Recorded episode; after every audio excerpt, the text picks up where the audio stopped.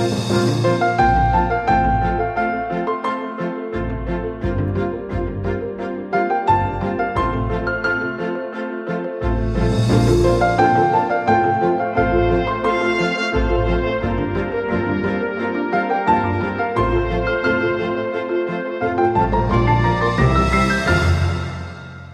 again. My name is Alina Jenkins, and this is the KI Prime podcast.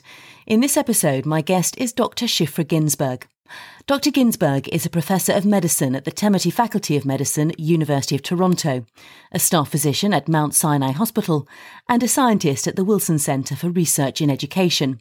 She is also the Canada Research Chair in Health Professions Education. When I spoke to her in September 2020, she told me more about her area of research. Yeah, so I've been actually doing research for a really long time, and I started out studying the um, concept of professionalism in medical education and how we as faculty were really assessing and making judgments about our learners' professionalism. And I did that for many years, and we we really um, got to a place of understanding that what was probably happening a lot is that we were making judgments about how other people act based on a lot of assumptions that may or may not be correct. And I got so interested in the very complex kind of construct of professionalism and also the decision making and assessment that I realized that it applied to all other areas of assessment we think we're being super objective and that we can see behaviors and know exactly what they are. But when you actually unpack it a bit and get people to talk about or write about how they're making decisions about other people's actions and behaviors, it's really messy and super interesting. When you talk about professionalism, what do you mean by that? Well, that is a little bit more of my older research program that I, at the time, was concerned that we really weren't defining professionalism and that we were looking at things like attitudes and character and personality traits. And my colleagues and I really felt that looking at behaviors would be that sort of more quote unquote objective and it would be more reliable just to not kind of worry about what's going on underneath, but look at what people are actually doing. So, how do people behave in a professional interaction? Uh, are they being rude, angry, abrupt? Are they treating patients respectfully, other healthcare providers respectfully? Um, showing accountability and responsibility for their actions. So it was, it was kind of an action type of uh, framework for professionalism rather than a moral framework or ethical framework. So we really wanted to get at those behaviors and actions. And we studied that in medical students, in academic faculty, and practicing physicians. And we really found very similar patterns of responses that people decide what to do when there's a very challenging situation that challenges their professionalism. They decide what to do based on a lot of well, it depends. It depends on the situation and the context and how well I know the person and have I done this before and what's my background and do I like this person or not and what could happen to me if I did this and something went wrong. So there really just it was no simple way to make a framework or a list of rules that could be adhered to in every situation. And that was across all these different groups we studied. I suppose that's the challenge. How do you assess it and how do you make it objective versus subjective? Well, it, that's exactly it. And I think I was fairly naive at the time as a beginning faculty member and as a beginning researcher. And that illusion of objectivity really did not pan out. And I think I had grown up in this paradigm of everything being objective and measurable in this whole sort of positivistic world, and realizing that we were ignoring this um, huge, rich part of the way we navigate the world and make decisions, which is purely subjective based on input that is objective, like you observe a behavior or you observe a car coming to crash through you and you jump out of the way, that kind of thing. But it's subjective. And we really devalue um, anything subjective in medical education until recently. I think people have really started realizing that we were throwing away a lot of really useful information and we were almost pretending that it didn't matter and that we could objectify everything. And we really just couldn't. And so now I think there's more understanding that we need to incorporate the subjective opinions, but not to the point where everything is purely subjective and everyone can have their own opinion. There's still some some pretty clear boundaries around some of what's acceptable behavior or not. There's some extremes that everyone would agree on, but that fits in with the new paradigm of assessment, which is rather than having these high stakes, one time only exams that you have to pass or you don't get to practice, we're doing a lot of low stakes assessments.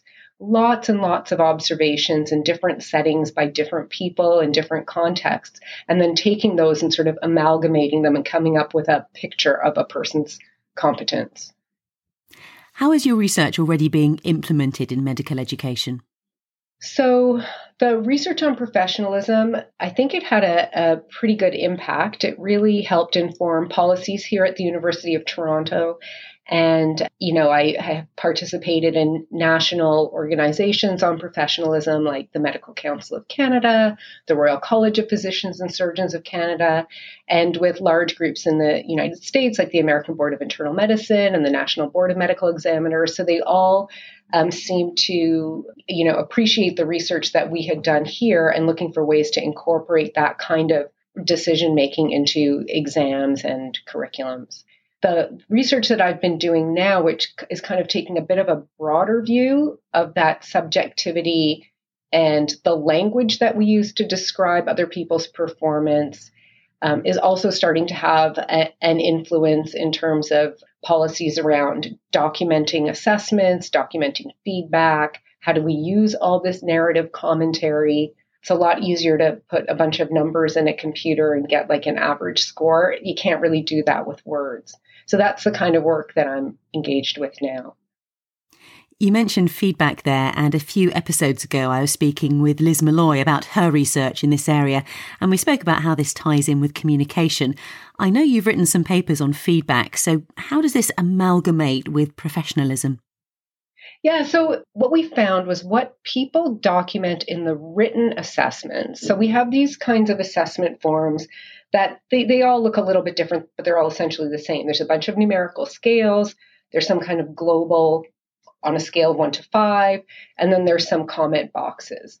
And really, one of the things that drove me at the beginning was the fact that we, the comment boxes didn't count for anything. It was only the score. So you could get a score that passes you, but you read the comments and you're like, eh, there's a lot of red flags in here. And um, so I got really interested in, first of all, what was in the comment boxes. So a lot of it is about knowledge and skills and the things that you would expect. Um, but there's a lot of other stuff in the written comments that are not anything that you would see on those numeric scales, like attitude, personality, general disposition. Uh, we write a lot about how we feel, like, I loved working with this person. This person made my life easy this month. So, those aren't things you can reduce to scales. So, it became about more than professionalism. And then, in addition to what people wrote, I got really interested in how we write. Even even simple things like what is the order that you put things down in and what can that say about what you're thinking. So even when you're giving very critical or almost negative assessments and feedback, we almost always start with something positive, right? They're really, really good at book learning, but blah, blah, blah. And so it's just very interesting. And it's, we found some very consistent patterns in that. Communication is a common thread which runs through many of the KI Prime Fellows research. Of course, when you're training to become a healthcare professional, there's a lot of focus on technical skills and diagnostic skills. You need those to become a medic. Do you think this focus on communication and feedback is becoming just as important as the technical and diagnostic skills? Absolutely. Those are the things that get physicians into trouble uh, more often than anything else. And there was even a recent report from our own College of Physicians and Surgeons of Ontario, which is one of the large regulatory colleges, uh, that still communication is kind of the number one thing. That even if there is a deficit in um, you know surgical skill or something it's it's it's almost always there's a communication thing that goes along there that's the trigger. And so I think we still have a long ways to go. I think we're still, um, I hate to say this on a public podcast, but there are still people that graduate that really um, could either use more time coaching about their communication skills or perhaps a realization somewhere along the way that they are not extremely well suited for a complex area like medicine where communication and patience and empathy and compassion are so important. So I think that's the other thing that keeps driving me in this work is that despite having done this for like I hate to say 20 years already, we still we still haven't got there. I wonder if there's this expectation that when people leave university and go into the next stage of their medical career, that they're already armed with these communication skills, and perhaps that's the wrong expectation, and these softer skills are not automatically there, they have to be taught too. So that that's such a great point, and we ended up writing a, a book that was largely based on that idea. So communication kind of you know not really part it's part of professionalism i mean you can draw your artificial boundaries wherever you want but this idea that in the old days, it used to be either completely ignored and not taught, like you you either have it or you don't, or it was assessed that way, professional or not. And we really worked hard to reframe professionalism as a competency that you would learn just like anything else. You don't expect, you know, a 20 year old kid who's probably, you know, maybe never had much life experience to be able to know how to navigate uh, communicating with other healthcare professionals or with critically ill patients? Of course not. We would expect that they'd start here and we would teach them and coach them and assess them until they were up here where we want them to be. So I think treating the, these things as a competency that can be taught and learned also helps to take, hopefully, take a bit of the stigma away of not that you're bad at this, but oh, you haven't learned this yet or you need more time to practice this skill. So teaching them as skills rather than as absolutes or character traits, I think is helpful. I really like you make that point that as teachers we want to teach, but it's equally important to understand how students learn too. That's one of the things that is potentially promising about this new era of medical education is that, as I mentioned, with multiple low stakes assessments, m- much more direct observation and feedback to coach people up to specific levels that are expected to you know in whatever medical field you're in so rather than just saying yeah you got you know 60% and that's a pass on your test what are the actual things we want future physicians to be able to do and the system is now supposed to be flexible enough that there's um, uh, if some people need more time and more observation and more feedback and more coaching, then that's kind of built in. Some people will move through a little bit quicker and can get on to the next stage. And with more observation and feedback, hopefully we won't be graduating people after four years and crossing our fingers that they, you know, learn the rest of it when they go out and practice. So I've been speaking with Ming and Tarusha about their research around professionalism across different cultures. Have you looked at this angle as well? Yeah, in fact, it was an introduction to Ming Ho that actually took me in that direction. And we worked on a few studies together, um, maybe around somewhere like five or 10 years ago. One of the big issues was that we still were, a lot of medical school curricula um, we think of as being well it's the facts and the facts should be the same everywhere and you can take a curriculum and plop it down somewhere else and it's going to work just as well but for things like professionalism and communication body language all these things that can be so different in different cultures that we cannot have an absolute standard that we say well this is going to work everywhere. So i worked with an international group probably about 10 years ago and we came together at a big international conference and we wrote a paper. Brian Hodges was the lead author and it was really about the different lenses that we sort of approach professionalism with. And and we we spend most of our time at that individual level rather than, let's say, uh, interprofessional level or a systems and organizational level, which drives a lot of behavior. And what came through from that is a lot of interesting collaborations came out of that. And in follow up, we found that there were a lot more, at, at least research studies and articles coming out from different parts of the world that had not been writing as much about professionalism. And the other thing we realized is that what we consider as, you know, the good of government and society. Not everywhere can have full trust in their organizations and institutions. And there's also a fascinating pushback on professionalism right now from groups in medicine that have been underrepresented and the racialized groups that see professionalism as a form of policing their behavior the way they dress, their hair, the way they handle themselves, their communication styles. They see the institution as trying to make everyone be kind of little widgets and behave in the same way. And that goes against a desire for self expression and authentic, bringing your authentic self into medicine. And that is something that's quite new for professionalism. And I don't think we've at all grappled with that yet. What would be your initial response to those challenges? That is a really tough question. Again, I think I've been over the years, first of all, super impressed with the basic goodness and professionalism of all of our trainees. I am constantly just blown away by their altruism and dedication and commitment.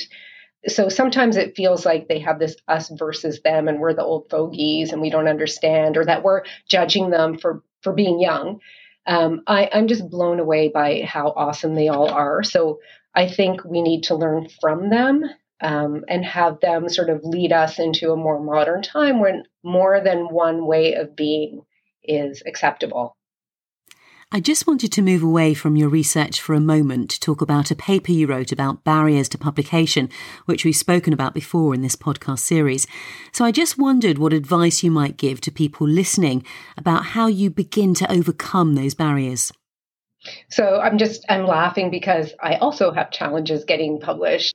I am a deputy editor at Medical Education, which is one of the leading journals. I'm on the editorial board of Academic Medicine, and I can tell everyone I regularly get things rejected from both of my journals.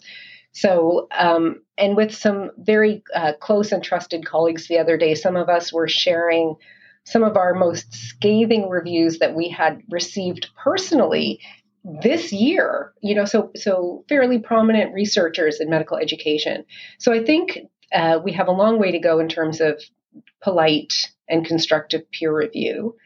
I think the advice I usually give people is it, it happens to everybody. There's no stage of a career or stature that anyone has that they're immune from getting things rejected. It's just part of being a researcher and a writer in academics. And it's just you you learn strategies of how to you know get over those initial stings and and picking things up and moving on. And that's something that i keep having to remind myself of because it does still keep happening to me. So you need you need a bit of a thick skin. You need to persist. And then some of us that are working within the journals again trying to change things from the inside. So when we see particularly egregious reviews we may counsel the reviewer or remove them from the reviewer database or send something like an apology or explanation to the authors. We don't, we're trying to sort of clean up the field a little bit. So the final question, Shiphra, is where do you think your research might take you next? Oh, yeah. So I think um, everything has been derailed because of the pandemic. So we had started some studies that we then had to put on hold. So I'm just, as I mentioned at the beginning, slowly getting my head back into gear about what's next. I do have some very interesting studies going on uh, with colleagues here and at University of uh, British Columbia and Western and Ottawa about things like how we have this um, tendency to blur feedback and assessment, and what does that look like, and how does it basically impede both from being as good as they could be. I'm working uh, with some trainees as well on several studies now looking at gender and how perceptions of assessment and feedback can be very gender based. We found that women uh, in our residency program, for example, really feel that they get different, much more gendered feedback than men. Um, we studied men as well. We're also looking at gender differences in our teacher evaluations, both both in the scores and also in what what the learners are writing about the teachers in the comments and and looking at things again like i'm i'm always drawn to this idea of how we make decisions about other people and so the idea of of now requiring our trainees to constantly ask us for feedback how are we assessing those feedback seeking moments? How do we know if someone's genuinely asking for feedback because they want to improve? Or do we kind of think they're doing it just so we can write yes they asked for feedback. And how does that affect the communication? So again it's about that subjective judgment that can sort of apply widely. Dr shiphra ginsburg. And this interview marks the end of my conversations with the 2019 ki prime fellows for the final episodes of this podcast series, we'll hear from early winners of the prize, starting with Dr. Cees van der Vleuten and his research in evaluation and assessment of medical competences. Until then, goodbye.